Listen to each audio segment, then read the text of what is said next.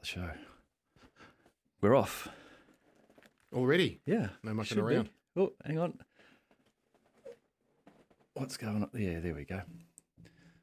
No, that's not quite right. What's going on? There we go. G'day, Dan. Oh, g'day, Tim. How are you? Uh, yeah, not bad now, mate. Not bad. Good. It's nice to have you on the show.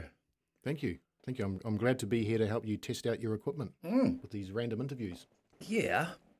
They tell you what, they're fun. The one that I did yesterday, it was a good, it was a laugh. It was, um, it was two hours of just talking nonsense, really. I like it. Yeah, a lot of fun. How was your How was your Father's Day today? Yeah, yeah. Didn't do much, to be honest. Yeah, slept in, bacon and eggs in bed, and then cracked my first beer at two o'clock. Oh. Yeah. And then fixed the shower, and nice. uh, then had some champagne. Oh, nice. Yeah, so it's a random day. I haven't had lunch yet. Been a bit busy. Yeah. But it's been a, a typical Father's Day. Yeah, nice, nice. We got over to the pools. Went over to the um, the Parakai pools. Got in early, about ten o'clock this morning. That's a good time. Oh, it was great, man. The sun, you know, that how it's got the open roof on the inside pool in there. It was forty degrees in the inside pool. Yeah. It was hot. The open roof, and the sun was coming through, and you just lay on the steps in, you know, like in this much water, half in and half out, like it's some sort of prehistoric lizard. It was just great. Mm, yeah, that's when I take the kids down ten o'clock before it gets busy. And yeah, you kind of got to regulate your temperature in that mm. in the pool. You're in and out. Outside pool was thirty degrees. Inside was forty. Uh, I don't know the. I don't know if they heat the water slide water at all. It doesn't. It doesn't uh, they doesn't... do, but the the problem with getting there early is that um, the hydro slides aren't on. No, they were on. They were they were on. Yeah, that was a thing. I was surprised. I yelled out to one of the guys and said, "Are they open?" He went, "Yeah." I looked. It didn't look like they were. And then as I walked over, the gate was open, and yeah, we were sliding at ten thirty in the morning. That's a bonus. Yeah, it's it's a good spot. Just needs needs some work. Just needs some investment put in there. Yeah, yeah, yeah, yeah. yeah. I mean, it's clean. Yeah, you know, it's just it's just yeah, it's just. It just looks tired. It needs a reno. Yeah, paint, some tiles, that kind of thing. It would look, it would look real good. Mm. Yeah. Mm. No, it's a good spot. It's a good uh, good asset for Parakai, that place. Parakai. Mm, Parakai. Parakai. Ah. ah. Oh, I noticed you bought your second. Yeah, I thought I saw you had your first on the last one, and I thought, we're going to talk about this, but then you've, you've quickly hidden the first. So now, now it just looked like second rate. I pulled the first out purely to stir up Matt, just to just to stir him up. Like I knew he'd have a laugh. Uh, yeah, well, you didn't deserve it, really, but um, you've got it. Look, I think, I think it just came down to um, the other guy, Todd's ability to drive. No, no, you were getting, you were getting better. I'm just pissed off because we were leading that whole, like, three quarters of the way, and then the last couple of laps you guys took over. It's just, yeah, it was rad. I just don't know how Shane didn't win that first race. He completely dominated the second race. I don't know how Matt didn't win at all. Like, it's his whole gig. Yeah, you know, I feel bad for him. Yeah, but he's a bad person, so yeah, it's karma. Second, at least, at least you've got some incentive to improve, I suppose. You know, for yeah, for me, what's what's the point? Yeah, well, we can go both ways from here. You can't. Mm. True. I can only stay where we are or go backwards. Mm. Mm. Yeah. Yeah. So how was your Father's Day? Good. Yeah. Oh, real good. The kids are awesome, you know. Got a nice card and draw, drawing of me from Locke, and Willa made me breakfast in bed. And it looked it looked professional, man. Honestly, I took a photo of it and sent it to my dad and said, "Happy Father's Day. This is what I got." And like scrambled eggs. What did you get? Scrambled eggs, coffee, toast. It was a really good job. Yeah, yeah, yeah. No, I did get a, I did get a happy, happy Father's Day painting as well, but yeah, it was just Happy Father's Day painted on a A four. Yeah, that was good enough. We'll hang that up. Yeah, outside for next time. No, that's what you want. That's good. Mm. Just give me one second. I've something over here that I meant to bring over. I forgot.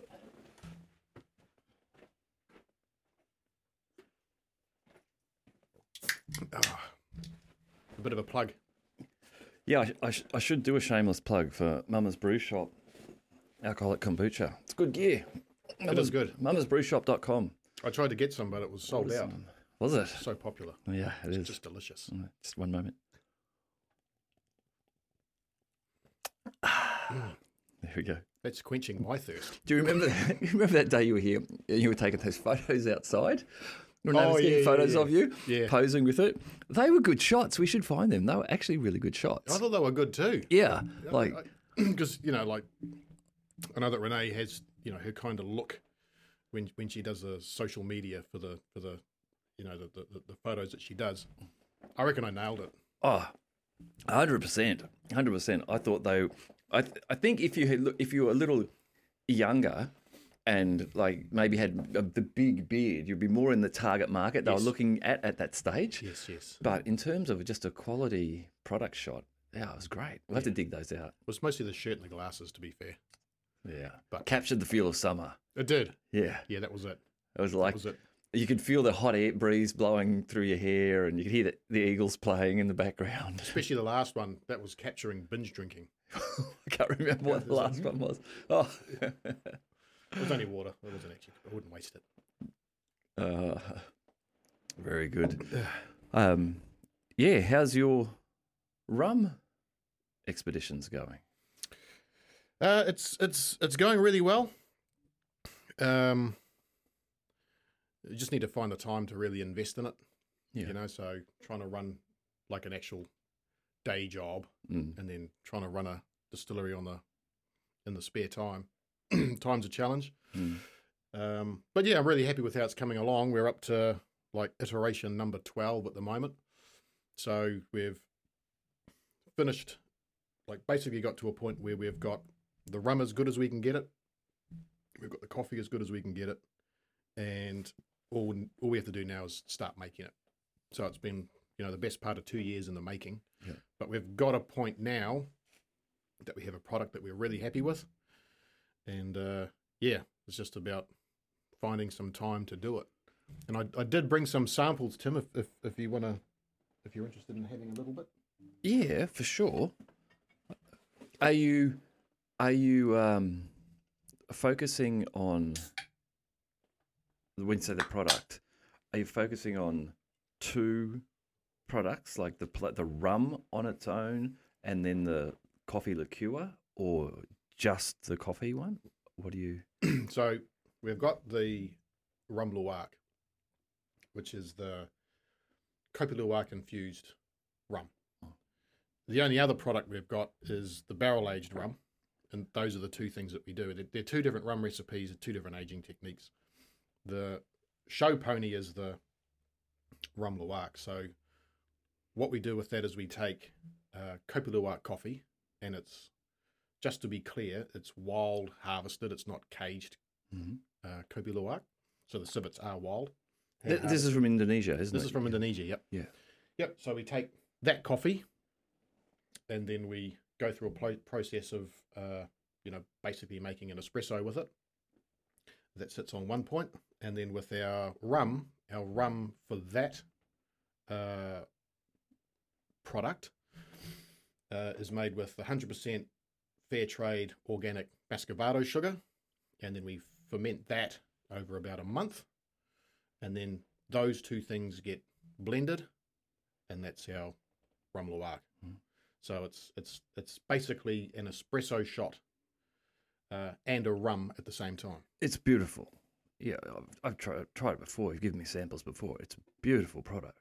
Mm. Like if you're gonna make an affogato, have some ice oh, cream. Yeah. Ice cream. Pour yep. that over it. Yeah, I was, I was thinking about trying to make some shots. Like, how, how would you blend it into shots? Like, would you use uh, Amarula cream? Would you use like a, a, a ginger or a vanilla or mm. something to make small shots? Yeah, because I, d- I don't think other than uh, like a, um, a coffee martini, I, I don't think there's a lot you can do with it um, in terms of cocktails. Because I think it's best just to have it as it is, you know, so nice and intense. Yeah, yeah, okay.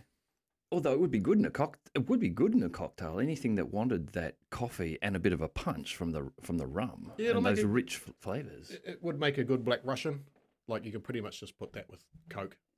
That would be about it. Mm. You know, but um, have yeah. You, have you tried that? I have. Yeah, yeah. I've got a I've got a fair bit spare from yeah. all the practicing. yeah. So yeah, we, we put it to the test. It passed. uh, it, it, it passes straight away, but yeah. you just the, the quality control, you have to you know make sure it's good the second and the third time as well. So you know, does it have longevity? Can you keep going? But no, I mean it's rare as rockin' horse shit, you know. So yeah, it's not one you really want to mix and like just quaff it. It's it's one to have. It's like a finisher, you know. Yeah. It's, it's the thing you share, talk. And, and and that's it. Savor it. It's it's not a, a real premium piece, a premium sort of product at yeah, the end of the meal and yeah, focus on it for a while. The coffee's so rare, right? Yeah. And and the sugar is is um you know it's not a common sugar. It's not like going down to the supermarket and buying a bag of white sugar. Mm. You know, it's fair trade, organic, Muscovado. You, you can't buy a lot of it, yeah. and it's expensive. So it's it's it's expensive to make. It's it's hard to make because we we try and keep the absolute best organic fair trade wild stuff we can get, so there's there's not a lot of, not a lot of it. So if we do a, a run, you know, we might be lucky if we can make in a month between six and twelve bottles. Like that's it. Yeah, and that's a serious amount of coffee goes into that too. Yeah, you know, so it's the the cost is huge, but I want to say the product speaks for itself. But everybody's got a different taste. But um, in in terms of you know ultra premium handmade. I often say to, to people that th- this would be one of the few products where I have I have literally been involved in every single drop that goes into every single bottle. Every part of it is hand done, mm. you know. And even when we're tasting, to get uh, heads and hearts and tails off, and the coffee, if it if it's not up to, to spec, it's gone. Like we don't put it in a bottle unless it's yeah passes the taste test. And so the rum that you build that, the base rum for that, saying that's different to the other cask aged rum yep. that you produce. So so the barrel aged rum's more of a traditional rum. So we, we use molasses for that. Mm-hmm. We use molasses and we put that through a pot still. It comes out much lower percentage alcohol, but basically we can run a pot still with a molasses wash and put that into a barrel. The barrels that we use are virgin oak, so it's a little bit different that we're not recycling like traditional rums do. But again, I'd, I'd like to try and change people's concept of what rum is, that, that rum can be as classy as cognac if you make it well enough.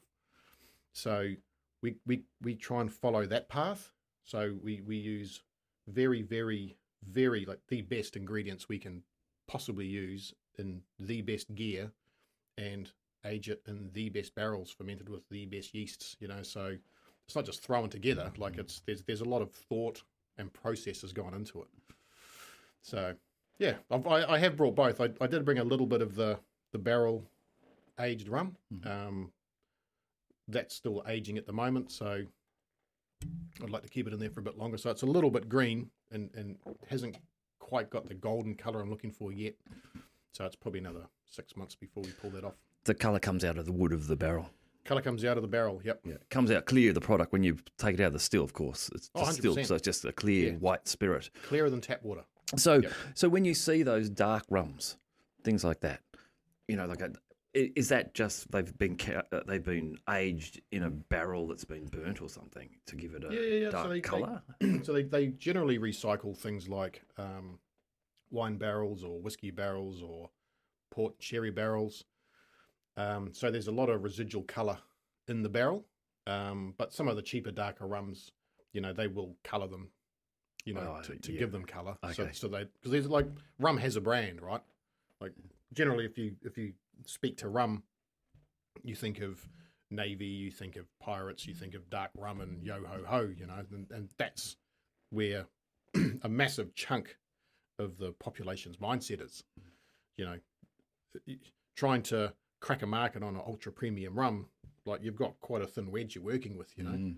So part of the fun's like actually convincing people that rum isn't what you think it is. Mm. And when I give it to customers at work and you, you, you give them a rum, they just like they literally cannot believe it's rum. They're like, is, yeah. this, is this rum? It's rum. Yeah, yeah. But they they're thinking it's scotch or whiskey or something else. Yeah, because they are used to the syrupy, sickly, you know. Mass manufactured sweetened rums, and a lot of them are. I know as a as a kid growing up, you know, when you start to go drinking things, the rums that we would have, Bundaberg rum was oh. the rum that we saw. And for the thing that it reminds me most of, do you remember when you used to have at school those spirit copiers? It's showing how old I am. But you remember those things you used to like pour fluids into it? Yeah. And it was before a photocopying machine. The smell of that, whatever alcohol was in that, that's yeah. what that's what Bundy rum reminds me of. I, I, I swear that stuff is fermented in old farmer's boots. Mm. It's, it's the worst. Mm. Like, not even going to apologise to Bundaberg for that one. It's bad. Like, get some game. I'm sorry.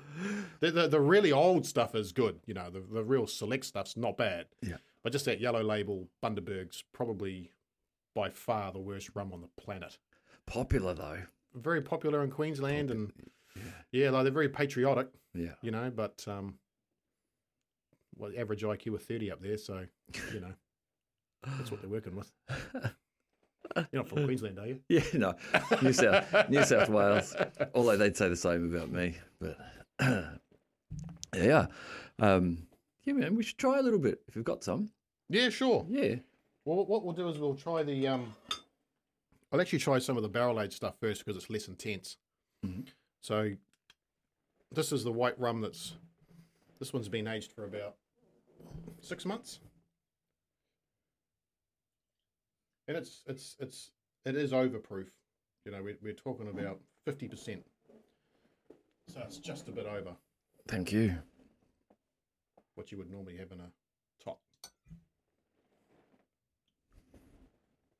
Well, you'd normally have something at what forty percent, would you? Is that? Uh, yeah, we try and shoot forty-two, but anywhere between forty, forty and forty-four. forty-six, forty-eight, you know, you can get cask, cask strength uh, rums, which are really high, but, um, you know, they get a bit too intense.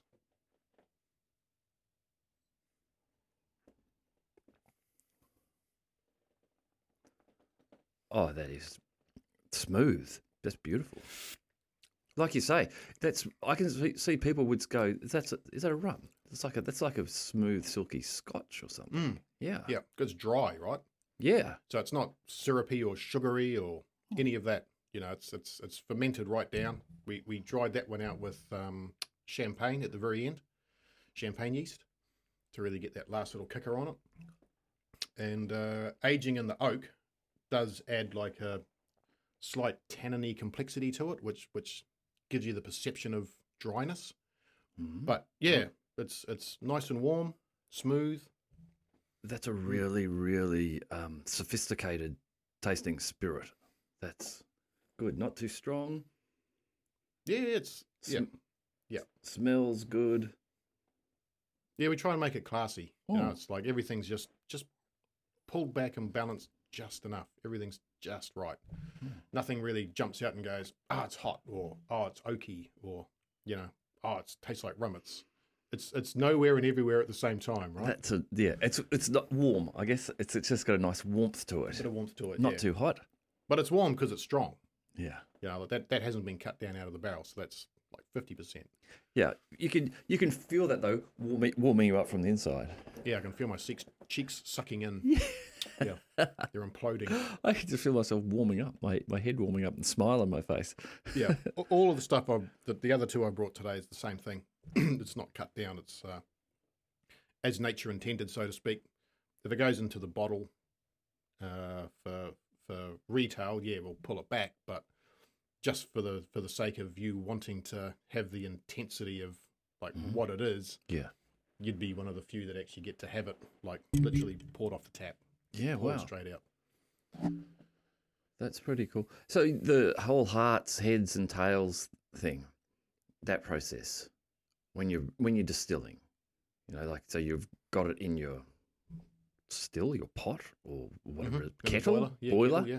So it's sitting in there. You've got your mash goes in. Is it a mash? A wash, yep. A wash. Mash is beer, is it? Uh, mash is beer, yeah. Right. So a wash. And wash is your initial fermented yep. product, barley, oats. No. No, no. It's, it's, uh, what is it? Sugar. Yeah. Just, just sugar. Sugar. Just sugar. Yeah, yeah. But like I say, it's it's specific sugars. Yeah, yeah, but it's a But, yeah. it's a, but it's sugar. Like beer, beer you have you have a, a, a barley is common into making beer, isn't it? Yeah, yeah, yeah. But, barley mostly, wheat. Um, but here with with the rum, you start straight with the sugar. You go past the a plant product and you start with the sugar. Yeah. So so beer making, you take a, a starchy grain, and then you uh, basically cook it at a certain temperature to get a enzymatic activity going on to convert the starches into sugars. Then you sparge, the, sparge those sugars out into a, a, a lauder tun or a fermenting vessel. Just keep that it kind of, yeah, just near me. So, yeah, there's a whole process before you make beer of actually converting starches into sugars. To get your sugar to base. To get your sugar. Then when you get your sugar base, base, you can pitch your yeast, and the yeast has got something nice and short chain to eat. Right.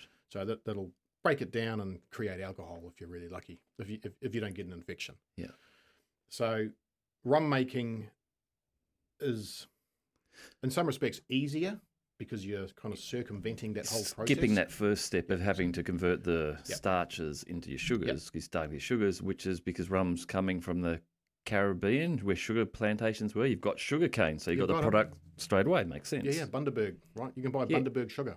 Yeah, right. So Bundaberg sugar, the, you know, Northern Territory, far north Queensland, you know, massive sugar plantations up there. Yeah. And a lot of the yeasts that you buy, like a lot of people probably don't know, but a lot of the yeasts that you buy are propagated on molasses.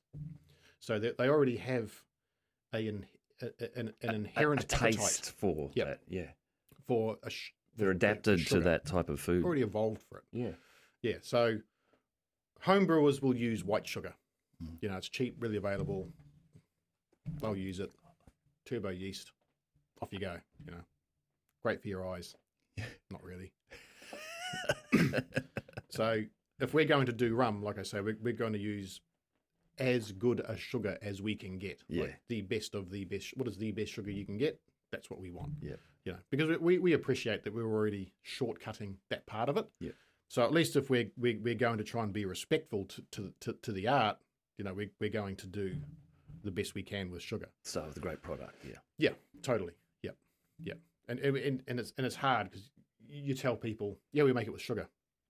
It's the first thing they think of. It's just white sugar. It's just white sugar. Yeah. You know, refined sugar. It's like, no, nah, it's it's it's not quite refined sugar. It's refined, like it's not raw. Not not stringing out the sugar cane, but...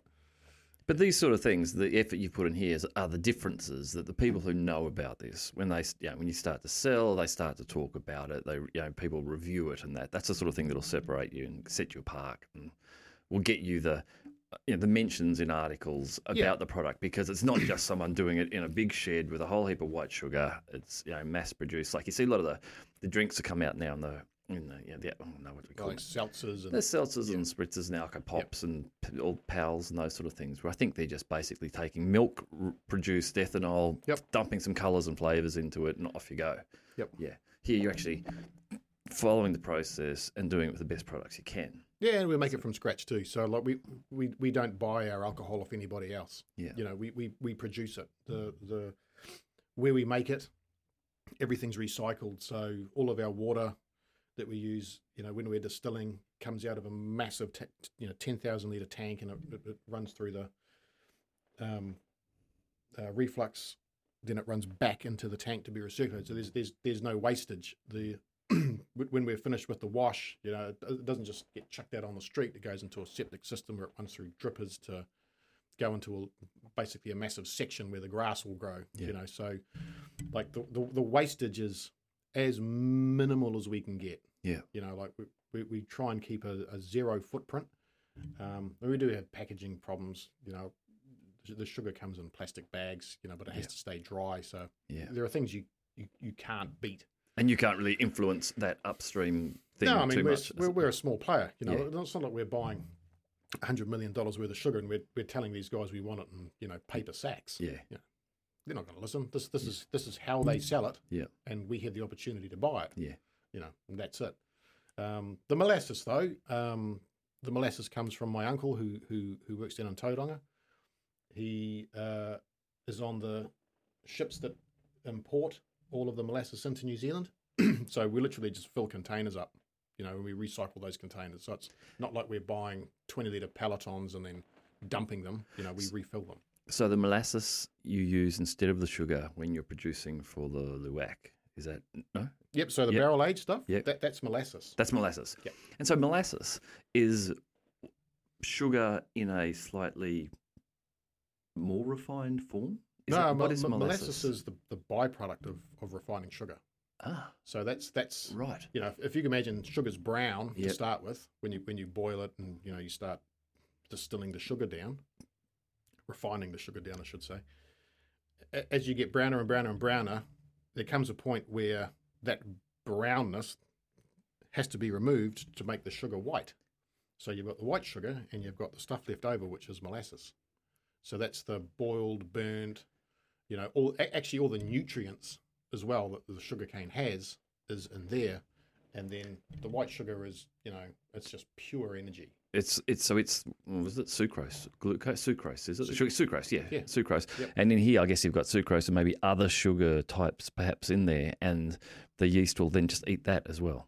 Yeah, That's, it's yeah. it's it's nowhere near as efficient as white sugar, of course. Yeah, and um, so you you have to use some enzymes to and and uh, a couple of uh, like basically vitamin vitamins and minerals for yeast to really get it to go, but it'll go. Yep. You know. It'll it'll go on it, but it takes it does take a long time to ferment, and it's pretty hard stuff to work with. It's pretty pretty thick, you know. It's um it's, to actually get the to, like. yeah well, yeah. So do you, you know, I don't want to give away secrets or anything, but do you mix it with water or something so the yeast yeah, can get into yeah, it to get to it to yeah. be able to actually eat yep. it and ferment yep. it? So you gotta you gotta heat it up to make it workable. Yeah. So it gets heated up and then yeah blended with a lot of water, you know. So you, you've got a specific gravity band that you've you've got to work with to to make it ap, uh, appealing for the yeast. If, if if there's not enough sugar in it, you get a you low yield. Mm. If there's too much um, sugar in it, for want of a bit of a word, you know, it's, it's it's too strong and the yeast won't like it. It, go, it freaks out. So you, you've got a band that you have to work with all the time. Yeah, you know, and that's what what we generally gun for is uh, something that will produce around about ten to twelve percent alcohol in the wash. So that's what we try and work with. Seven we can work with um, in the pot still, but in the in the column for the for the Kopi luwak, molasses won't work. It, it doesn't produce enough alcohol to run through a column still. So you need to use the, what was the name of the Mas, other sugar? Muscovado. Muscovado sugar, which the yeast is more adapted to eat more efficiently. And so you get a higher alcohol output of that. So instead yeah. of getting seven to twelve, what are you getting out of the Muscovado sugar we can get, wash? Well, we can get twelve to fourteen percent in right. the wash. Yeah. You know, um, it, it just seems to be more appetizing for yeast. Mm. So we, we can get higher and you can run it through a column. So like I say, we've got two separate distillation setups. One's for the low yield, which goes into the barrels, which is that. And then we've got one for the, for the high yield, um, which ferments a lot cleaner, um, a lot more neutral, uh, and that goes through a column still. And it's a full full copper column still. We're, we're, we have got another one turning up, which is a, a stainless with copper plates, and uh, I'll be experimenting with that one in the next month or two. What's the difference between the two stills that you've got, the pot and the column? Yep, so the, the old school pot still is, is like an alembic dome with a condenser that runs off the top, so it's like your classic Um, moonshine still, you know. It sits on top of a boiler, and it has a oh, the conical kind of lid yeah, with the, a the tube off the side. Yep, yep, and it's got the tube out the top that you run water in one end and out the other, and it, it drips down into a, a, you know, like a little catch can. Yeah. Uh, the column's a bit different. So a column's a big vertical stack, um, and as the as the alcohol runs up, it can run through different plates and effectively single, double, triple, and quadruple distill as it runs up. So it goes up, hits a certain plate, cools again, condenses. drops, condenses, yep. comes down again, gets reheated, and as the, that reheating process allows it to release vapor or yeah, al yeah, alcohol yeah, out yeah, of it. Yep. So it boils and then condenses and then settles. Boils, so the, condenses, settles, and so the triple. When you say it's a triple distilled product or a, whatever, it, that's because it's running through a condenser column where it's got these layers, and so it's doing one distillation, two, di or do you actually run it out of the unit into a bucket and then back through the unit? Is that a second and a third distillation? Yeah, so that's a really good question. So if, if you're if you're double distilling, triple distilling, or quadruple distilling in a pot still, you literally have to run it through again. Again, right. Yeah. But in a column, you, you can you can have four, five, ten, twelve columns, and you effectively get another distillation run as it's working its, it's way, way up the column. Yeah. yeah. So it, it, it, it can take longer during the day to do that, but you only need to do it once. Hmm. So you, you, you, in theory, yes, you're getting a product that is quadruple distilled potentially, but it's it's not technically been, old school. Been through the machine three times. So so when we when we double or triple distill that, it's literally been reboiled with yeah. with clean water to go through again and again and again to clean it up. And you double distill this? Uh, this that's single distill this? That's two and a half times. Yeah. So don't want to give away too much uh, proprietary information, but it's double distilled Isn't, yeah. and then it goes into another wash, so to speak, to pull some extra flavours out to be distilled the third time. So it's right. we call it two and a half, two point five times distilled.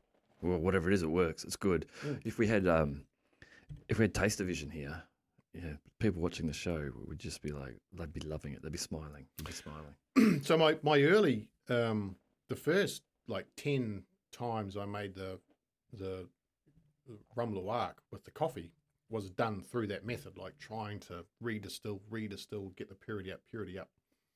But it taps out. There's there's only so much. There's only so so much efficiency that a pot still can run.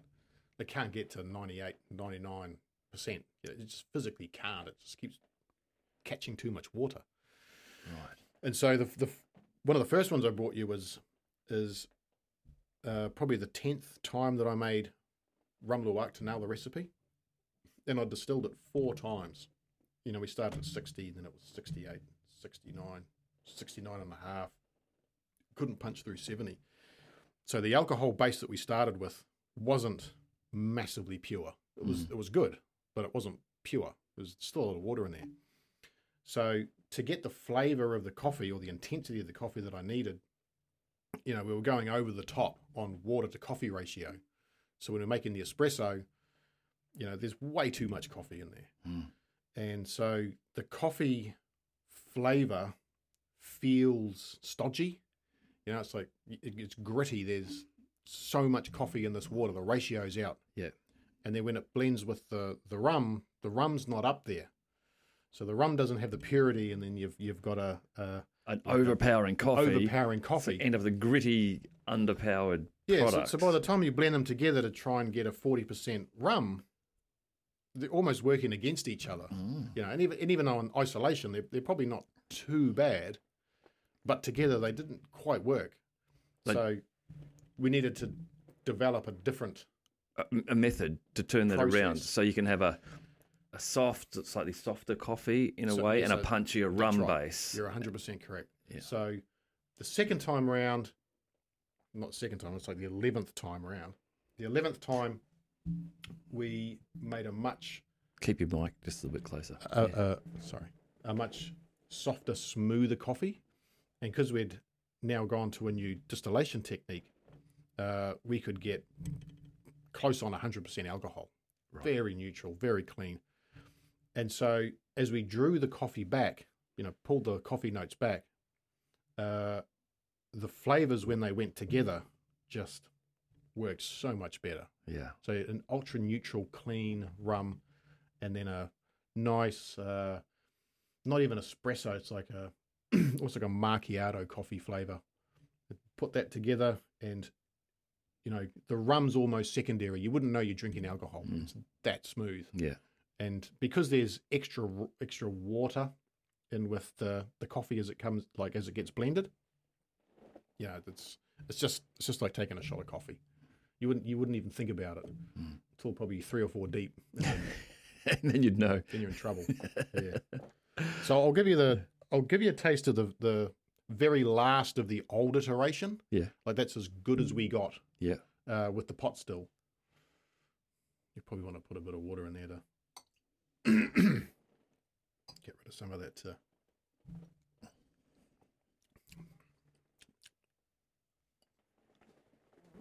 It's sparkling caught me off guard. Sparkling? Yeah. Oh. It's party in my mouth. So that's this is the last of the pot stilled stuff. It's got a beautiful colour too. It looks good. Yeah, yeah. I mean, the, the colour's great. The, the smell's great. It, it smells like a real, you know, heavily toasted espresso. But you'll see what I mean about it just being a bit disjointed.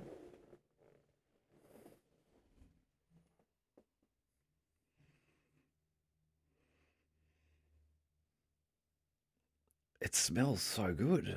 Like it's just, yeah, it's got a beautiful fresh morning coffee smell to it. But it's also got like banana, some like tropical kind of. Oh, that's the rum, right? Flavour in there. Yeah. So the, the, the pot still from the rum just has all these real, you know, s- inferred sweetness notes to it.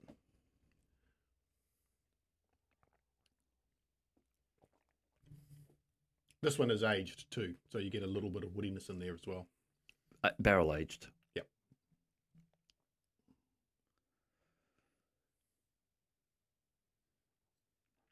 I think this was your favourite one because I, you know, I'd, I'd used you for taste testing. This is good gear. This is really good. As I say, you, you know, um, yeah, at the end of a meal. You've had a nice meal, you're sitting down, you want something special, you want to bring out something special to someone, and you know, instead of maybe rolling out a bottle of port or something, so I just try one of these. Or if you're doing the dessert thing, it's like, mm. oh, have an avocado with one of those, try that. You'd be like, that's just premium. It's so good. Well, like it's almost got the cigar smoke yeah. to it, you know yeah. what I mean? Yeah, it's classy. Yeah, so there's a really, you know, it's quite a toasted coffee bean. And uh, my my business partner, you know, he he he hand selects these the, the, the coffee himself. You know, so it's it's roasted to his specifications. Um, actually, free plug for him as well. But um, yeah, it's it's it's how he wants his coffee to be drunk in New Zealand, and and he, yep. he does tailor it for New Zealand. New Zealanders will have a lot more of a darker grind, like a darker roast on their coffee, mm-hmm. as opposed to Indonesia, where it's actually quite lightly like roasted. A softer roast, mm. not like a, a lighter. Yeah, yeah, but but Kiwis, they love their but, dark roast. Yeah.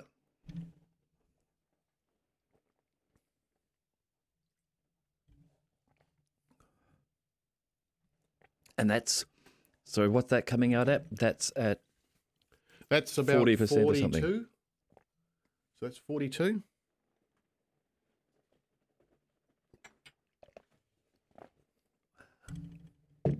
My last one there. That's the later, that's the that's the gold standard. Yeah. So this is this is the one we're working with now. So this is generation twelve. And I'm just doing number thirteen, which is exactly the same as this. But um, and so this is where you've cracked getting the right rum alcohol intensity coming through with the right coffee, without having to over push the coffee to try and get what you want. And so they mix really well together in this right. number eleven. Yeah. So it's the the coffee's pulled back just a touch. Yeah, like you can smell that a mile away. Yeah, you know that one there. That's that's like morning coffee. Yeah. So we've dialed that back maybe fifteen percent, and what we've done is we've upped the rum a bit, actually quite a lot, um, but together they work quite well. So there's a sample bottle. You can you can be the first to crack a sample bottle. Oh, look at that.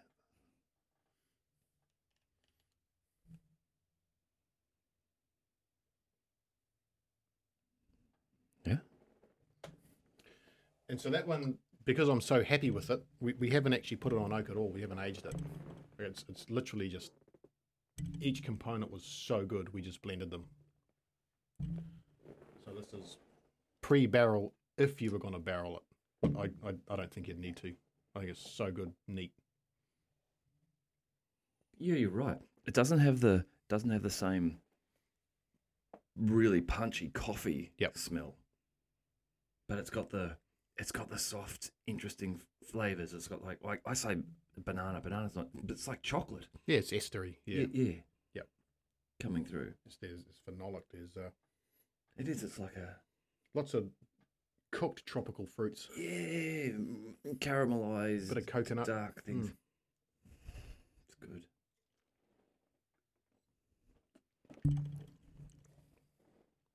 Oh, yeah. Yeah, that's nice. Even the mouth feels better. Like it's velvety. I mean, you've got massive legs running on this. Yeah, it's it's so much silkier, softer. Legs? Uh, legs, yeah. So where it runs down the glass, because this is stronger than the other one as well. This is forty-four percent. So it's a little bit stronger, but you wouldn't know because mm-hmm. everything's just a little bit more in balance. Yeah. That's good. So that's an evolution. That's twelve distillations. Well, not, well, not distillations. That's twelve cycles of make the product, complete the product, test yep. it, try yep. it, yep. make it again, tweak yep. something over. Yep. And best case scenario, you know, you're looking at a month in between each each test. And in reality, it's about two months because I have a, this thing called a day job, mm. you know, which takes priority. So you said you, you, you well, you don't need to to age that. I don't but, think so. But wouldn't you age some of that anyhow, just so that you have an aged version of it, and tr like to try it, and from a from a sales or marketing perspective, just to say, well, there's this which you love. Well, here's the barrel aged one that's been sitting around for eighteen months, and it's another three hundred dollars a bottle. You know, I don't know, but you, you can still taste that though, can't you? Yeah. Yes. Like, how do you improve on that? Well, the, well, that's what I'm saying. From, from a sales and marketing perspective, would it hurt it? It would, be, it would be worth trying, wouldn't it, to just barrel age it and see if you if it follows the normal approach of it's in a barrel, the barrel's been t uh, toasted nicely. It shouldn't detract. If it doesn't detract from it, I get, I get what you're saying. You'd say I, I you could, what... your sales guy could go, well, you're selling that for X hundred dollars a bottle. Well, I, I can probably sell that for X plus three because it's just. You know, it's like you go to shop, there's Jim Beam. Jim Beam's good. Oh, then there's Jim Beam Black Label. Oh, then there's Jim Beam Black Label with a yellow golden seal, whatever it is. It's like, well, it's another thirty bucks. So, fuck, I haven't tried it. It's probably good because yeah. it looks good. I'll, I'll buy it. And, and and the issue with that is that that is because bourbon starts off really average. Yeah. And then by aging it, it, it gets better. Yeah. So the, the more oak character it picks up, you know, the more intense it gets, the more, it, you know, you, you lose it to atmosphere and lose it to the wood and it, it really drills down into the... oak. And the thing with that is that like it's already great, yeah, you know, so you put it in a barrel, what are you what are you trying to achieve? Mm. Are there other alcoholic products that are made like rum that start with a sugar base rather than a grain or plant base? um Was everything so every, so rum is rum the only one? Rum rum's yeah, anything that's made with with sugar generally is rum. rum. So a lot of homebrewers, you know, when they're doing their whiskies and all that kind of stuff, it's it's it's it's actually rum with whiskey flavour, or rum with Scotch flavour, rum with bourbon flavour. Because they're starting from a sugar. They start with sugar, yeah. They're so, not actually going out and milling their own wheat. You know what I mean? Yeah, no, I get so. So then a home like a home brewer who's making a homebrew whiskey who's starting with a sugar base is really making a rum. Yeah, they're, they're actually making yeah a, a, a white a, rum, a refined sugar rum, and then they're, they're flavouring it, it to make it taste like a bourbon. And so, yep. if you were to do that, if you're a home brewer of a whiskey like that, you do actually buy a whiskey flavour, an additive that yeah, you yeah. put in. It's literally in a in a container that big, around yeah. about, and it's it's it's like uh, concentrated wood flavour. So you do your you do your rum, or you you know you do your your home brew, yeah, and then you grab that, and you take the lid off, and you pour it in, and you shake it up. And then you put it into your little Jim Beam bottles to make it people think that it's Jim Beam, but it's yeah. actually not. Yeah, but it's they're all making rum. You know, there's, yeah. the the the vast majority of people aren't mashing their own grains, you know, and using rye and wheat and sorghum and millet and barley. They're, they're not. It's white sugar. You know, any any guy who's a home brewer who goes to the effort of actually milling, mashing, and sparging his own grain, like fuck high fives. Like yeah. you're, you're doing it right. Yeah, ninety percent, probably ninety plus, not going to that level of detail. Yeah, but if they do, like they're actually making legitimate, honest, proper whiskey product. Yeah, proper whiskey. Otherwise, everyone else is just You know, I mean, it's homebrew, right? It's what it is. So, you know, they talk about um, whiskies having a peaty flavour because they're coming out of Ireland and Scotland, and there's peat bogs up there. Is that because is peat part of the mash, or is it part of the ageing process? Do you know? Like, oh, they they they they smoke the barley on peat. They dry on, peat. On peat, yeah. So and, they'll, but, they'll, they'll, they'll ah, right. You know, like they'll get peat and they'll ignite it. Yeah, and it will smoke, and the smoke goes through the barley. Yeah, and then they'll crush the barley, and then they'll mash the barley, and that smoke flavour stays with it all the way through. So you could, if you wanted to make a, re a real New Zealand flavoured product, you could like you could use gorse and just smoke it on gorse. Cut down a heap smoke of gorse, it gorse, dry it out, and then smoke it on gorse. Gorse, gorse is actually underrated. Like everyone goes on about gorse, but have you had gorse wine? What? Gorse wine. No, I've never you take heard the gorse of it. Flour. Yeah, yeah, you can make wine out of it. Really, it's got enough sugar in the flour mm. to ferment. I mean, mix it for with real. Mix it with other stuff. If we had a producer, I'd ask them to fact check this and Google this. Google gorse wine producer. Ah. No, gorse wine. Yeah, it's it's it's it's really good. Is it? Surprisingly, never heard of it. Didn't know you could do it. There's lots of things you don't know you can't do. I told you about my um. Did I tell you about my cabbage tree adventures the other day? So I was looking for some firewood. I think you guys were coming over. And I was like, oh, I should get a bit of firewood because I'm just about to run out. And so I went down to the um, local recycling centre where I know they've got some free firewood.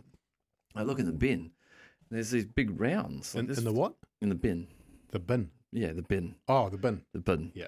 There's these big rounds of wood. Yeah, this high, this big. And that's free firewood. I'm like, I loaded up the back of our car with it. It had been in the rain. It got a bit wet, but I thought, I'm going to let it dry out for a while. It's fine. I can, Pulled I, out I, the car. The car I can see smells. Where this is going. I've got the stuff at home. And for some reason, I don't know, I have no idea why, but the back of my mind, I was like, I just want to Google this. And so I Googled um, cabbage tree for burning. And the first thing that comes up on Google is early European settlers in New Zealand found that the cabbage tree was so bad at burning, they would often use it to line the inside of their chimneys. I actually called my dad and said, Dad, you're going to laugh at this. I bought some, well, I didn't buy it, it was free, but I got some wood and go and Google this. This is what it's used for, lining chimneys. That's how badly it burns. You, you can see some cheeky asshole, right? Cutting down his cabbage tree, setting up that free forward box going, yeah. Some fucking sucker's going to take this away. And it's probably going to be in Australia. Yeah. I honestly had no idea, but I could, could not believe it when I read it. It's like he, there can't be, there, how can there be a worse wood to burn than something you would line your chimney with? So, you know.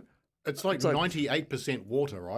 Like, yeah. The only thing worse would be lining your chimney with water. Yeah. And, yeah, well, that's right. If if cabbage tree was not available, they'd resort to using ice. Fucking hell. Yeah.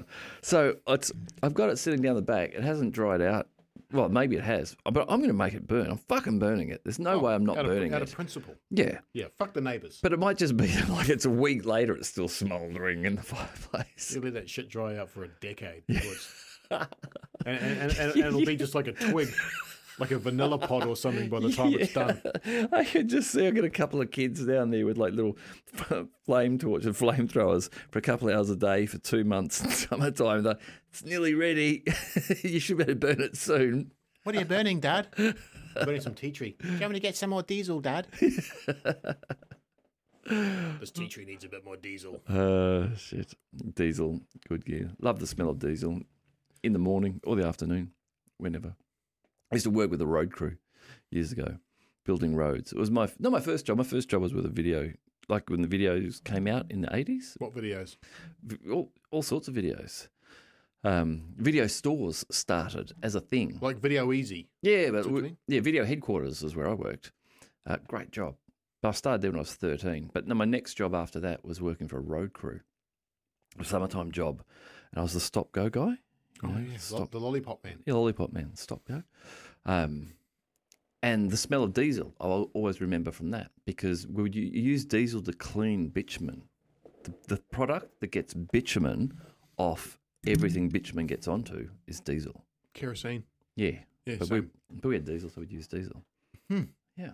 So you're a lollipop man, eh? Mm-hmm. Yeah, I was a lollipop man. Um, yeah, I've got some fun memories of that. I was also a broom man. So the lollipop man was also the broom man. When, maybe it's different in other places of the world, in Australia, when you're just tarring a road, so you're not hot mixing, but when you're tarring a road, you have a spray truck, you know, like a little tanker, go up, yeah.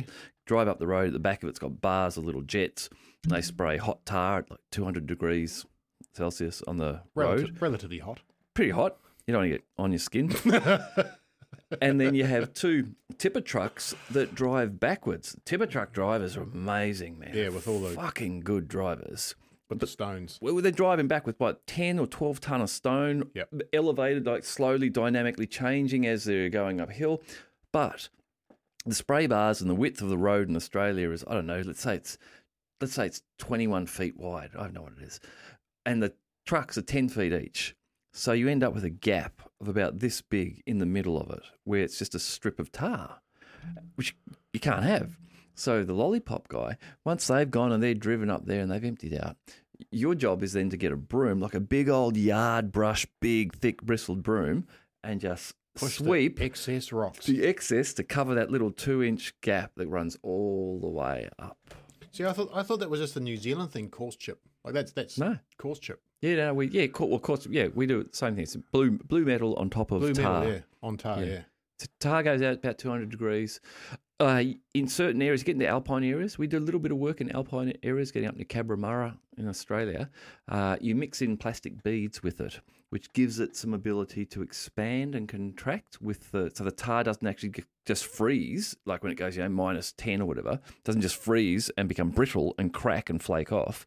You mix in plastic beads with it, and then that allows it to, when it freezes each night and then the sun hits it and heats up, to expand and contract a little mm. bit.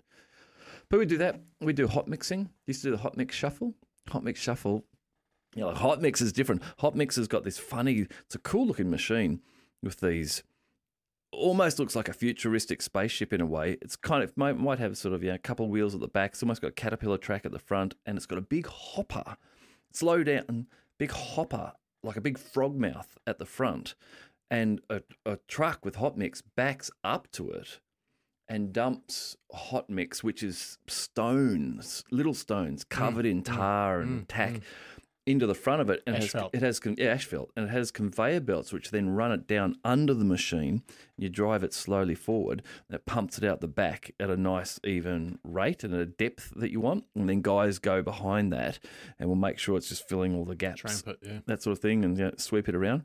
But it is summertime, so everyone's wearing, you know, your orange safety vest, fucking hot. You know, like safety vest, pair of stubbies, pair of steel cap boots, and a pair of socks. It's all you want. You don't wear any more. It's hot. But someone will, like, someone will sweep something around, and a little bit of that hot mix will go down the side of your boot into your sock. And so before you know it, it's melted through your sock and starting to melt into the side of your ankle. Mm. And you just see someone do the, the hot mix shuffle, right. where they just throw the rake on the ground, start hopping on one leg, trying to get their boot off, and get this thing out of their ankle. Yeah, exactly, exactly. Oh, I had some funny times with those guys. Some, some good stories. Some very funny, funny times. It's a good well, job. It sounds like you, you know, were really on a. on a career path, and yeah, I was. Man. What happened? Yeah, well, I don't know. Video store, hot mix. Good jobs though. Really, really good jobs. Fun jobs. Fun and just really good jobs for a, for for a person, for a kid to have, for someone to have, to experience the world real a little job, yeah, bit. They're real jobs. Yeah. Well, the the video shop job was a good job. At age thirteen, I had the responsibility of on a Sunday morning going in, opening up a store. They gave me the keys. I'd open up the store. I'd get it all set up with a computer system, which is new to have a computer system. And I was running, like I was a shift manager at age thirteen. I was getting three bucks. I was getting three bucks an hour. I get eight, eighteen dollars for a six-hour shift on a Sunday. But, yeah, I loved That's it. That's massive. Yeah. You know, this, this is the funny thing, right? Most modern people, you know, I- anyone who was born after the year two thousand... It sounds like, to me, it sounds like they're probably two years old, yeah. but they're not. They're, no, in, they're in their twenties yeah. now, right?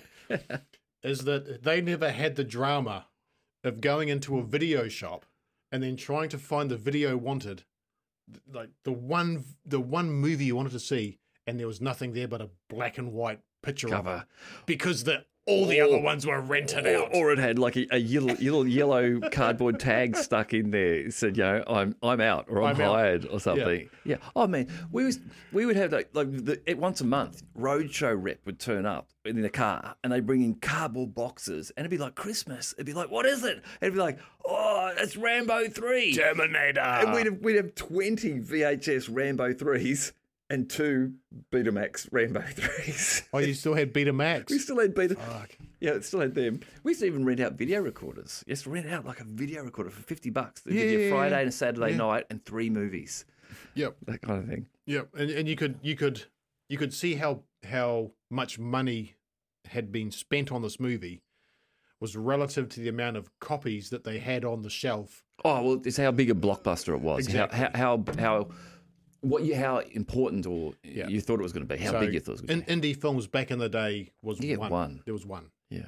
And then if it was uh, Terminator, there'd be yeah. fourteen. There would. But then you go there on a Friday night and you pick, all you, out. you pick up your Chinese and your fish and chips and they're all gone. They're all they're all turned over. Yeah. Fuck, now what are we going to do? Yeah. Well, you can't go on Netflix and chill. No. You know? Got to find something else to do. And now we just got to eat our dinner and chill. Turn on the cathode ray tube. Yeah, there's two channels to choose from. I was at a, um, I was at a, a building the other day, and um, in one of the foyers, they had an old school T V, like even old school for you and I. You know, it's probably like a, it's probably like a high end. I want to say it was a high-end sixties T V, still quite wood cabinety, yeah, nice. but but rounded yeah. around yeah. the old green screen kind of thing. I, t- I took a picture on my phone. I haven't showed it to the kids, but I wanted to show it to them and say, "What's that?" And just see if they'd figure it out. You know, like, no, no, Dad, what is that thing? It's Fuck. weird. You know, I, I'll tell you this terrible, terrible story, and I I, I want to say it's my kids that are guilty of this, but it's not. It's my wife. So. My wife, can I name names? I'm not going to name names. Anyway, we'd we'd taken some, looking at some photos for a calendar. So we're working on a calendar that we do for the family every year, and we send pictures in. And anyway, we had this one particular photo that we had to take a photo of. It's an older photo. It's it's not digital yet, so it's like a hard copy photo, old school photo. So, give it to my wife. My wife looks at it. Oh, yep. Really? Tried to swipe it? She starts to try and swipe a photo. Babies that they have, babies that have grown up with um, iPads. Like if the little kids, like real little kids, you give them an iPad to play with for a little while. Yeah. Then you give them a book. They try and swipe the book. And, that, and that's and ac- throw the book away. And that's acceptable, you know, right? Because yeah. that's all they've known. Yeah. But to a thirty slash forty year old, like all that prior memory's gone, you, and they're so used to because it's because I think in some respects it's a more effective, efficient way to get your content. So you expect it. When I got my so this is, would have been what two thousand and nine when the iPhone came out. When I two thousand nine, two thousand eight, two thousand nine, around there. So I got my first iPhone. Before uh, then, oh nah, no, you're, you're about right. Two thousand eight, yeah, yeah, around then. Yeah, whenever they first came out, I got the first one, and it was f- amazing. It was just like, this is so cool. You can get games and apps and shit. But I sat down on the couch and like play with it for a couple of hours, like loading it up. You know, like the the things you could buy on the app store were the picture of a fireplace, dollar fifty. Like some bastard out there made a million bucks, and all that his app I, did. I bought well, that. Yeah, because it, it sounded good too. Yeah, it actually had the. Yeah, had that's the all it did. It just it just looped a thirty second video yeah. of a fireplace. But it was a good fifty loop, and I, but, I I brought it, and I'd sit there and try and figure out when the overlay would happen. did, you did the same, right? Like, yeah. When is it? Well, I got the free version, so you got an ad. You could tell when the loop had finished. But after looking through all that stuff for a couple of hours, I went to my computer, my laptop, and you know what I did? As soon as I went to interact with it, I went to push the screen. Yes. And I remembered I was like, this isn't a touch screen laptop. They don't have touch screen la- laptops. They haven't been invented yet. yet. No, but you could just see, like, Steve Jobs must have been going, fuck me, we're going to make millions. We're going to make our laptops touch screen as well. And people be like, no, that's crazy. Be like, you're fired.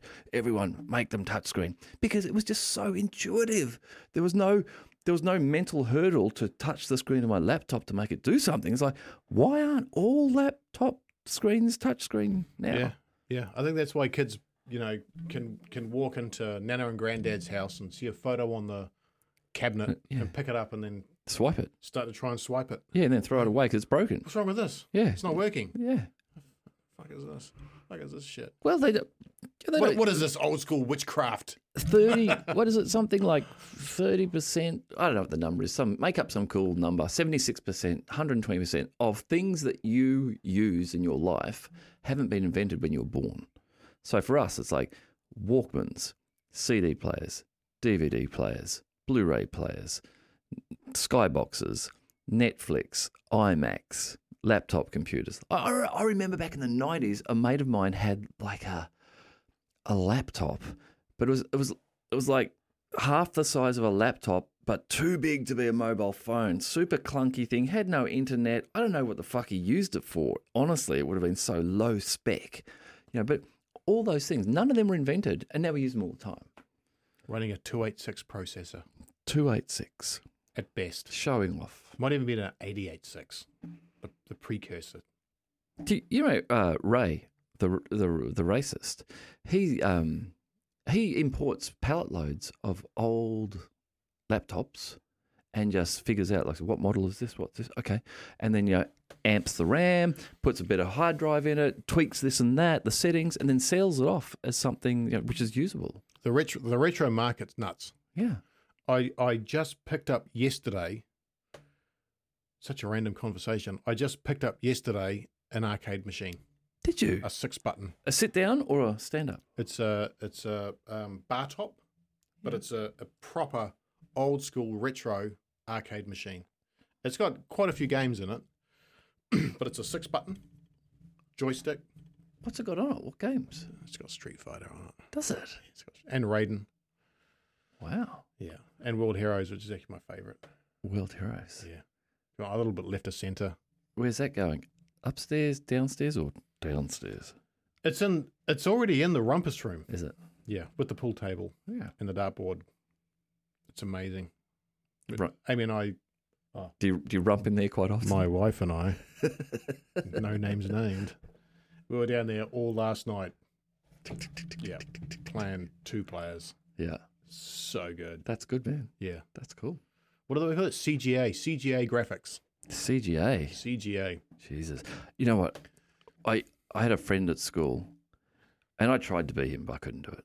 He um, he was like the first computer guy at school, and this is when the computer market was still fragmented. It hadn't settled, hadn't hadn't distilled itself down to Apple and Microsoft. Right. You could buy an Apricot, and you could buy a, an Atari, and a oh, Atari's a, the, an Acer, and Atari, like, Atari, Amiga, Commodore, yeah, all these things. Yep. Amstrad, Amstrads. Before the Commodore sixty-four, we everyone had, you know, they were awesome. C sixteen, yeah. Before that, whatever this thing was, it was just like a, a tape deck, totally, and a, and a screen, and you you put a tape in and start the tape playing, and then you go and have dinner and come back, and hopefully it hadn't somehow screwed itself up, and then. Maybe the screen would come on and you could type in a few commands to That's make right. some areas of the screen yep. light up. C M D. Yep. Yeah. So I, I remember these days, like, these are the best days of my lives working on these things. But as as well as my friends that, that actually had tape decks, you know, my cousins, because they had a lot more money than we did, their computer ran off tape. And so you'd rewind the tape. I think it was an Amstrad. You'd rewind it, you push it, and you press play. And you press play. And then, you know, you'd go command, oh. play, a colon slash game dot ex. And it, and it would play. But the tape would be running the whole fucking time. Yeah. And then, you know, when I went to uh, intermediate, I did computer studies at intermediate. And by this time, like, I thought I was already pretty savvy because I, I, I had an Atari five twenty. And there was the Amiga five hundred and the Atari five twenty. So I had the Atari. I was like, yeah, I'm fucking so far above you fucking pricks. So I went to this computer studies, and we were, we were dealing with, uh, what do you call it, uh, three and a half inch floppies. Three and a half inch floppies. So I did computer studies. And uh, we worked on these, we were working on these old, uh, I don't know if they were like ex-banking or ex-business P Cs that had these discs. Oh, the five and a half inch. No, no, they were bigger. Right. They were like fucking nine inches. And, and the disc inside was like an L P. Yeah, yeah. And you'd put these things in, turn the thing to lock it on, yeah. just in case it like, fucking jumped out, God knows why, and then that was it. You know, green, like not even. I don't even green was invented. It was like black and white screen. It was still yeah. monochrome. Yeah, my uh, I'm pretty sure my uncle had. A, this is back in I want to say like eighty-seven or something. A um an I B M yep. P C, home P C, and I think it had like the, the big. A big, it's not the not the five and a quarter yeah, yeah, inch yeah, like this. There's three and a half and five and a quarter, and then there's bigger that, things. Yeah, yeah bigger things like an L P, yeah. like an L P yeah. in, a, in a plastic case that yeah. didn't even have the spring-loaded metal clip that the machine would pull apart to read it. You know, this this is like it's it's analog. It's, yeah. it's the origin yeah. of analog. You had to actually digital. Go in and change the needle every time, every now and again. Just about, yeah. You could actually see the oh one one one oh one. You could, you could see it running the the sequence. So this I was going to say. This friend of mine who I was trying to be because he was just so good with computers back then.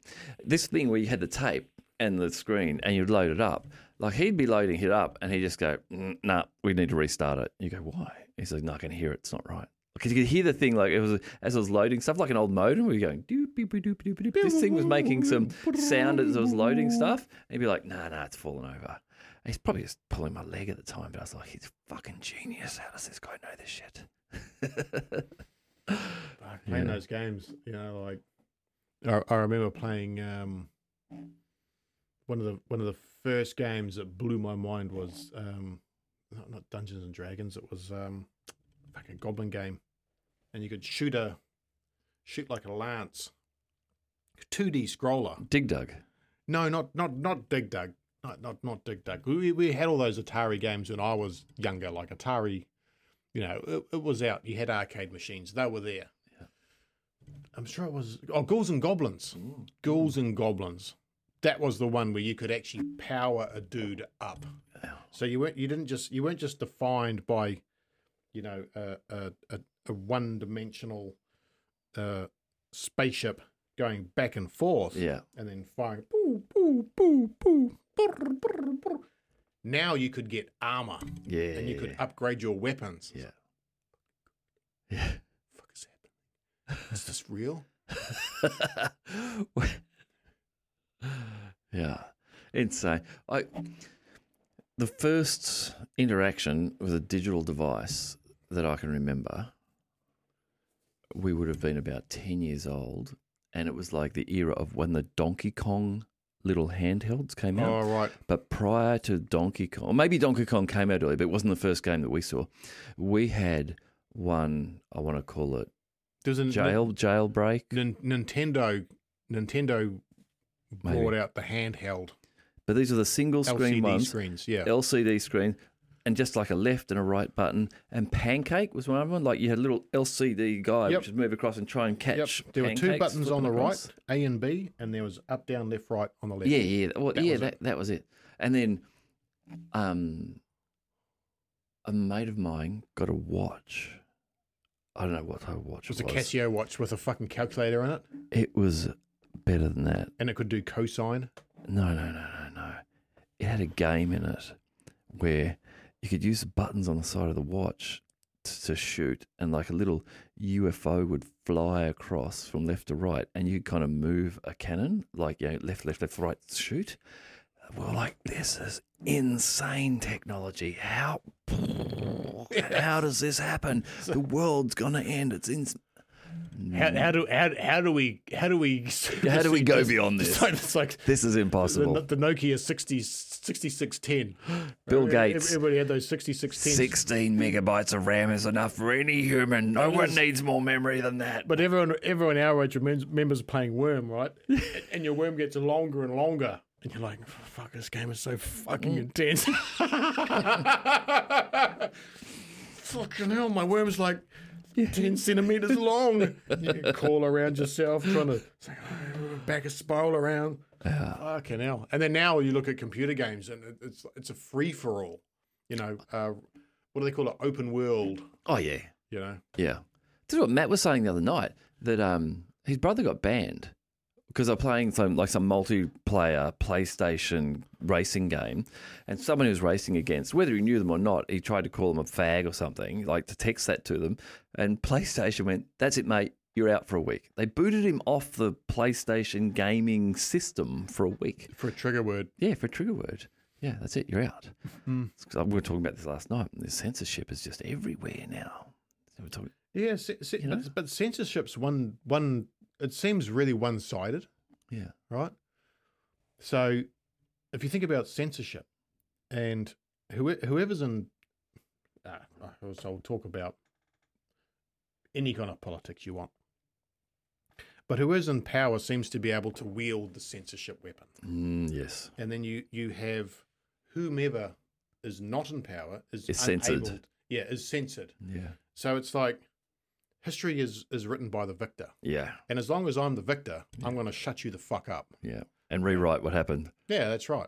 And that, and that's the way it feels. Like whether you're dealing with New Zealand, Australia, American politics, whatever it is, it just seems that whoever in power is the wielder of the censorship. And I was thinking to myself, well, if if if the, the Democrats are going to censor any kind of remotely right-wing conversation, why aren't...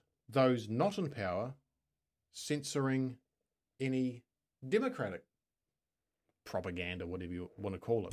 It's like, what, what? Well, like you're saying, they're not because they're not in power. They're not, not controlling power, the platforms. But, but what is the difference in the mechanism to make that happen? So, you know, if you talk about Donald Trump, so you say Donald Trump, you know, he, he set up Truth Social. He's got all these things. He, he has his right wings, and then, you know, you you have the um, the Democrats that go... so far out left, it's ridiculous. There, there, there should, there theoretically, there should be censor wars that should be cancelling each other off.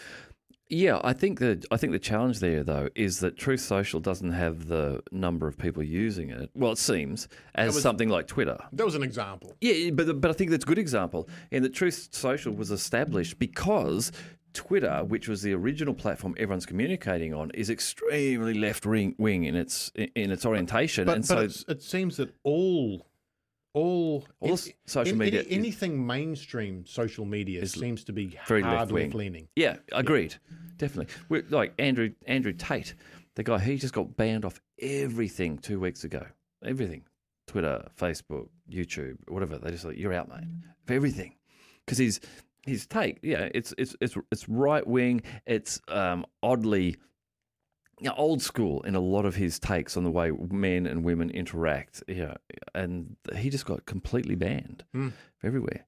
And I was saying this to Matt, like, I, I don't think you should be banning people. I don't think they should have banned Trump. I mean, off Twitter and, and everything. Let people speak. Let them speak.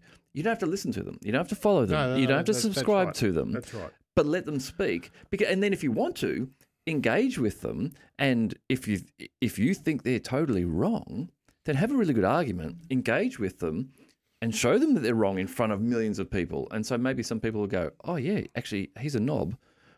I'm gonna not. I'm gonna unfollow him." This this this is what I think, right? Is that I I agree with you, and I agree with you because I think that if you want to have an educated discussion about something, whatever it is. The moment you censor something, you, you, you're dumbing the conversation down because no one gets to see the other side. Yeah. So let's say you don't like tomatoes, but I fucking love tomatoes. Now, I'm currently in power and I want everyone to like tomatoes. So you say tomatoes are bad. They're related to the uh, deadly nightshade family, and no, any any any tomato-related conversation is, is going to be shut down. It's fake news. And now, if you don't like tomatoes, you're a fucking dick. Yeah. Basically. Well, you're on the outside. You're an outcast. It's like, what? You don't like tomatoes, but the emperor loves tomatoes. But yeah, the emperor the, who's got no clothes on loves his tomatoes. Yeah. So you are now creating a whole generation of people who can't parlay, who can't debate, who mm. can't critically think.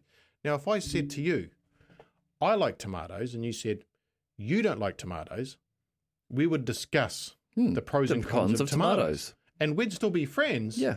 but we'd agree that we see tomatoes in different mm. ways. And we might even get to the point where we go, you know what? Actually, there is a part of tomatoes. I like, I like the colour of tomatoes. Yeah. I just don't like the taste of them. I fucking love tomato sauce, but yeah. I don't like tomatoes. Yeah, but that conversation can't happen it if you just ban happen. me off the platform. Right, that's right. So you, you, you're... you're almost directing like lemmings off a cliff because they can't yeah, see yeah. past their blinkers. There's, well, there's, a, there's no there's constructive, critical conversation. Criticism, nothing. How do you, how, you know, language is so important to us as humans. What separates us probably from all other animal species, you know, very generally and broadly, is language. There's no other animal that we know of that communicates like we can at the level that we can. If you stop that, Yeah, you're, Stop you're, that you're, communication. You're devolving. You're devolving, aren't you? Yeah. you? You're going backwards. Yeah, you're dumbing down. You know. Yeah. There's, have you seen? I haven't. I've seen or read read about this. Um, television crew found. I don't know where it is.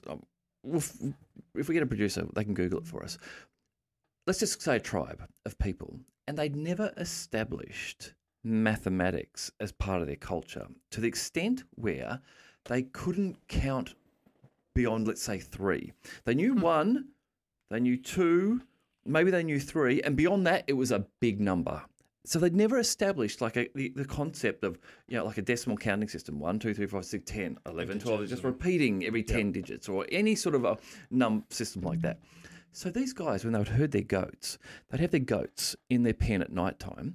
And the young boys' jobs was when they let the goats go out, they had a pile of rocks.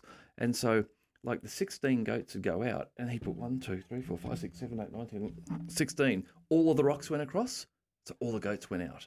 So at the end of the day, they bring all the goats home, and they bring all the goats back in, and his job to count them back, and they go, oh no, there's still some rocks here. They couldn't count how many rocks are here. So the television crew are going like, seven rocks left, you've missed seven goats. And these guys had no idea. So they'd run back out in the dark, and they'd find goats, like they'd find four goats, and they come running back in, big smile on their faces, we found the goats, and they'd move four more rocks, and they go, oh, we're still missing goats. And the camera crew are like, are you out of your fucking mind? Because they had never conceptualized the way of counting like we do. So they couldn't do it. And this is the problem you really have with stopping free speech. Like imagine if you just banned the word riot and revolution. If you just, and this comes up in Orwell's nineteen eighty-four, mm. you, you ban the, for two generations the use of the word revolution. Anyone caught saying that, you just execute them on the spot, and it's outlawed from all writing. You go back to all texts, you remove it. Any book that mentions a revolution gets burnt.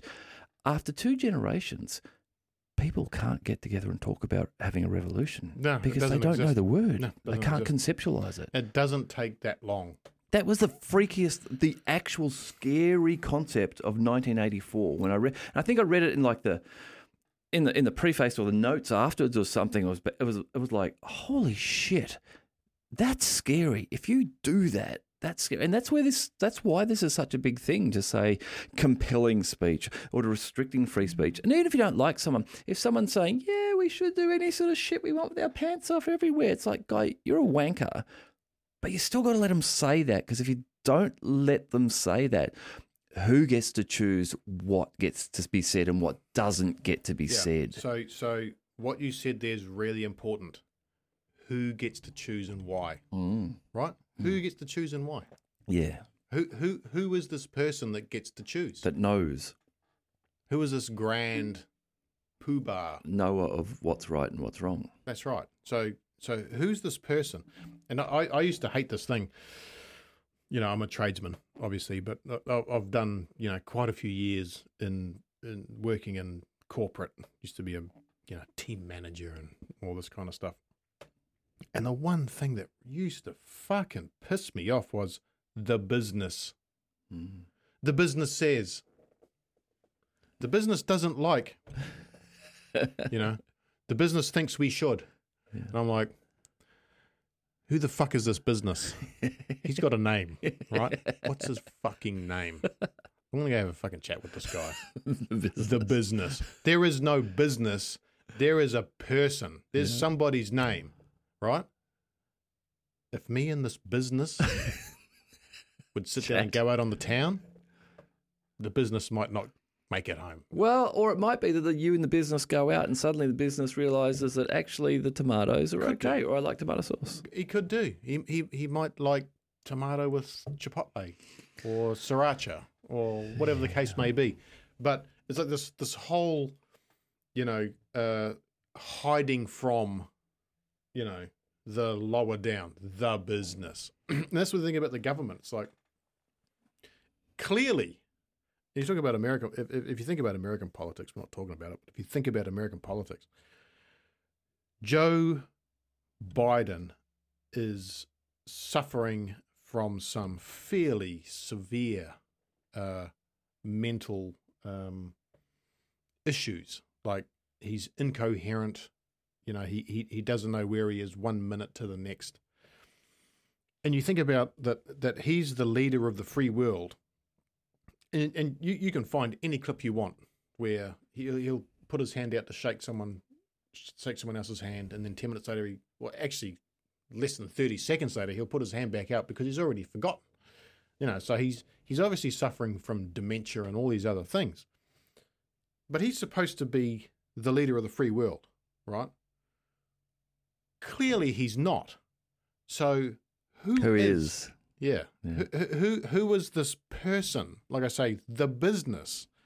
Who are these people that are, you know, creating these the, these, the narrative, the narrative, pulling the, rules, the strings, the of... descriptions, what we should and shouldn't feel, all these kind of things.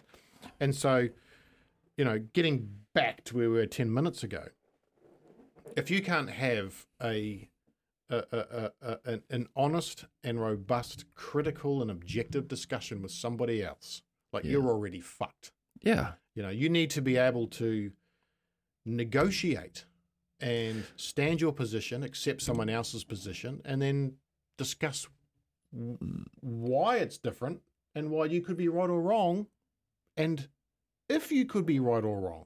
Yeah. And, and you might be. You know, it's like... That's a big thing. Try you got to try to keep your mind open to the fact that, you know, hey, there's something else I could learn here. Like I don't, maybe I don't know everything. Like I really think I know this. It's really hard to do. It's really hard to do. You know, flat flat, flat earthers, flat earthers are a great example. Yeah, you know, and they get me thinking. You yeah. know, because because some of the arguments they put forward are legitimate. It's like, okay, everything that I've been taught is that the, the, the Earth's a sphere.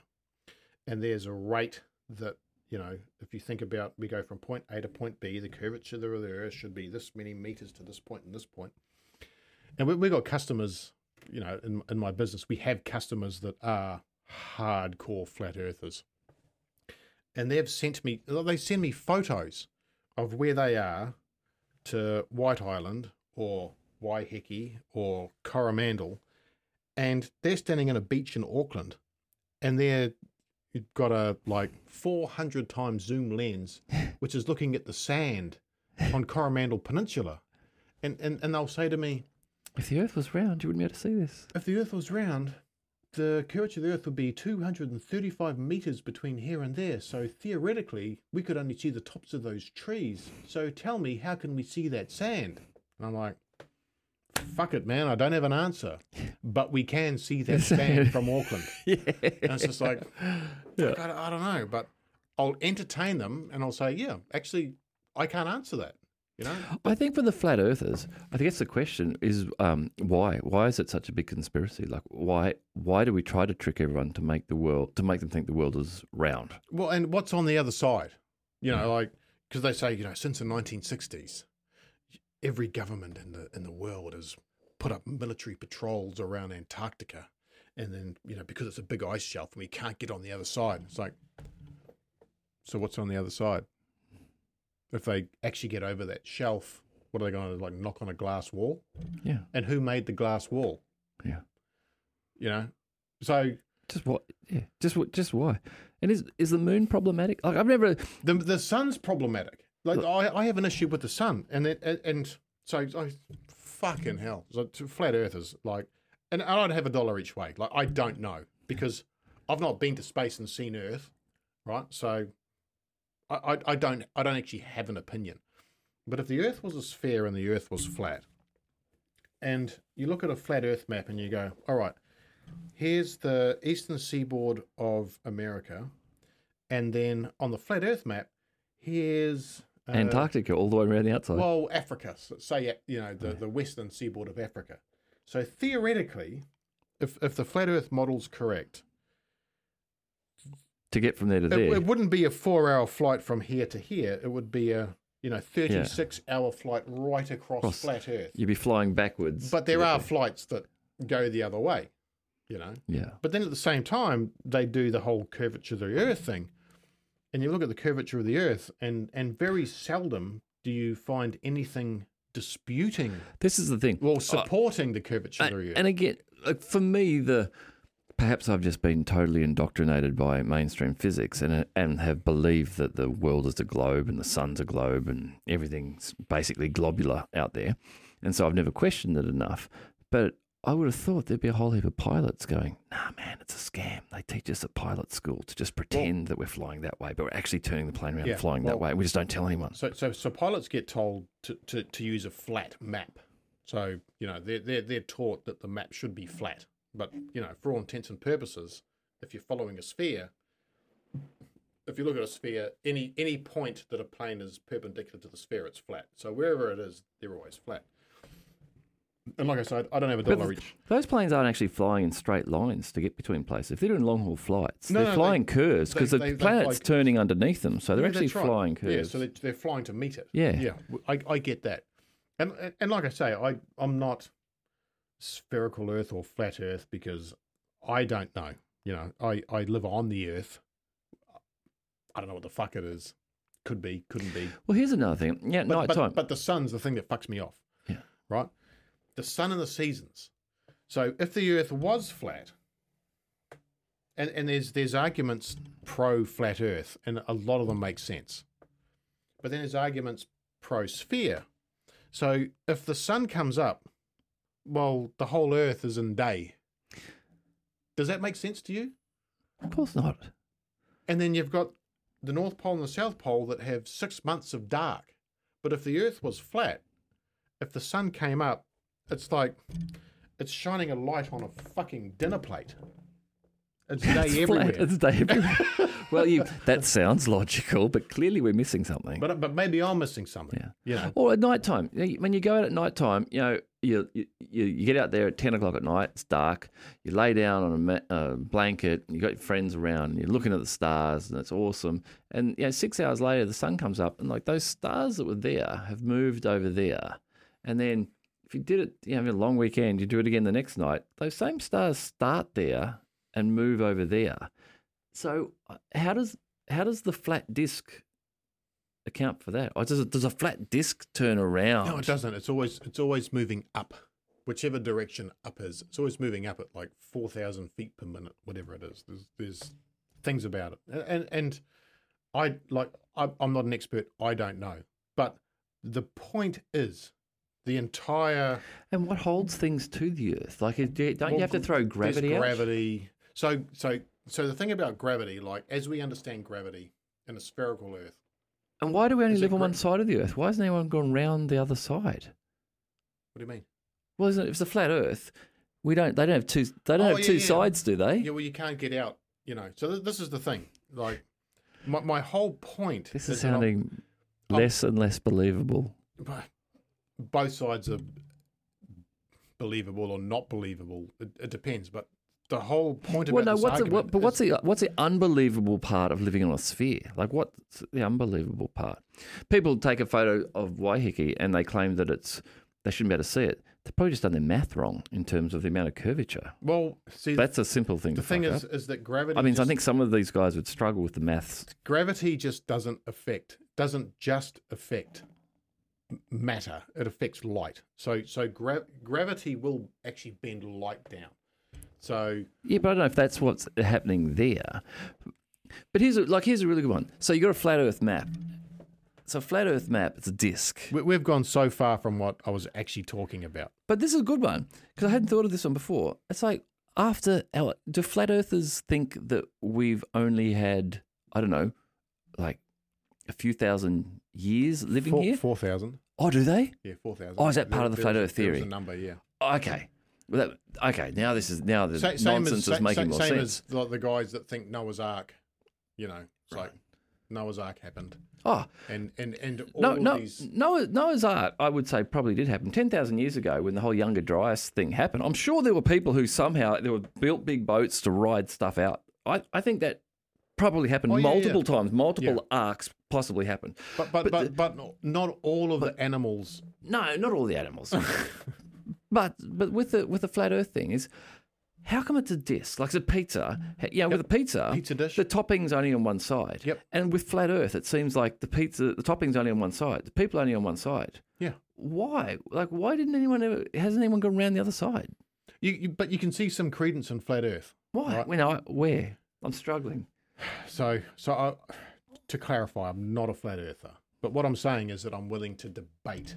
Oh, I'll debate it, yeah. Right? So th- this is the thing. This is the whole thing about censorship. And this is what I'm trying to get round to, yeah. is that I'm more yeah. than happy to have the conversation. Yeah, how, it should be. How held. Wrong would it be to say, hey, flat earthers, you guys are all You're banned wrong. Off Twitter. You cannot yeah, go on Twitter. one hundred percent. You but, cannot spout this nonsense anymore. But tell me how it works. Tell me how you see it. Yeah. Con- I want to talk to a flat earther and con- understand why the topping's me. Only on one side of the pizza. Convince me. Yeah. So they say gravity is a construct. Like gravity doesn't exist.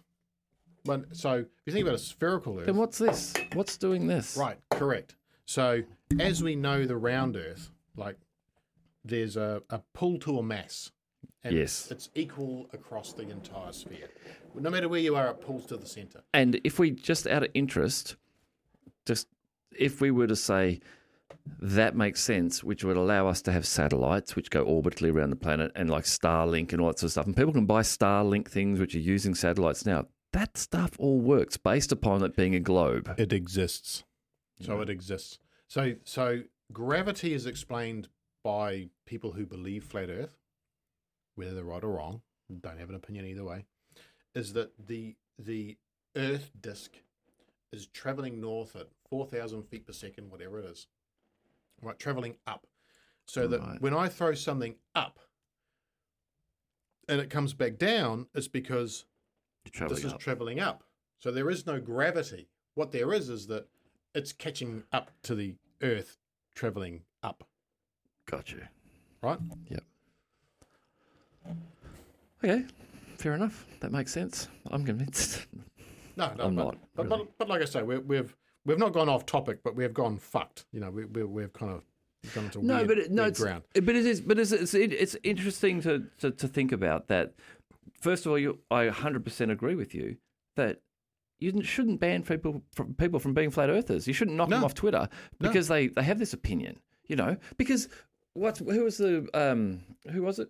Was it Copernicus who was burnt at the stake because he said, ah, you know what?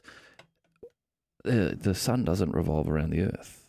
The earth actually revolves around the sun. It's like you fucking you heretic. heretic. Yeah, burn him. He's a witch. Yeah. But the dude was right. He got banned. He got cancelled.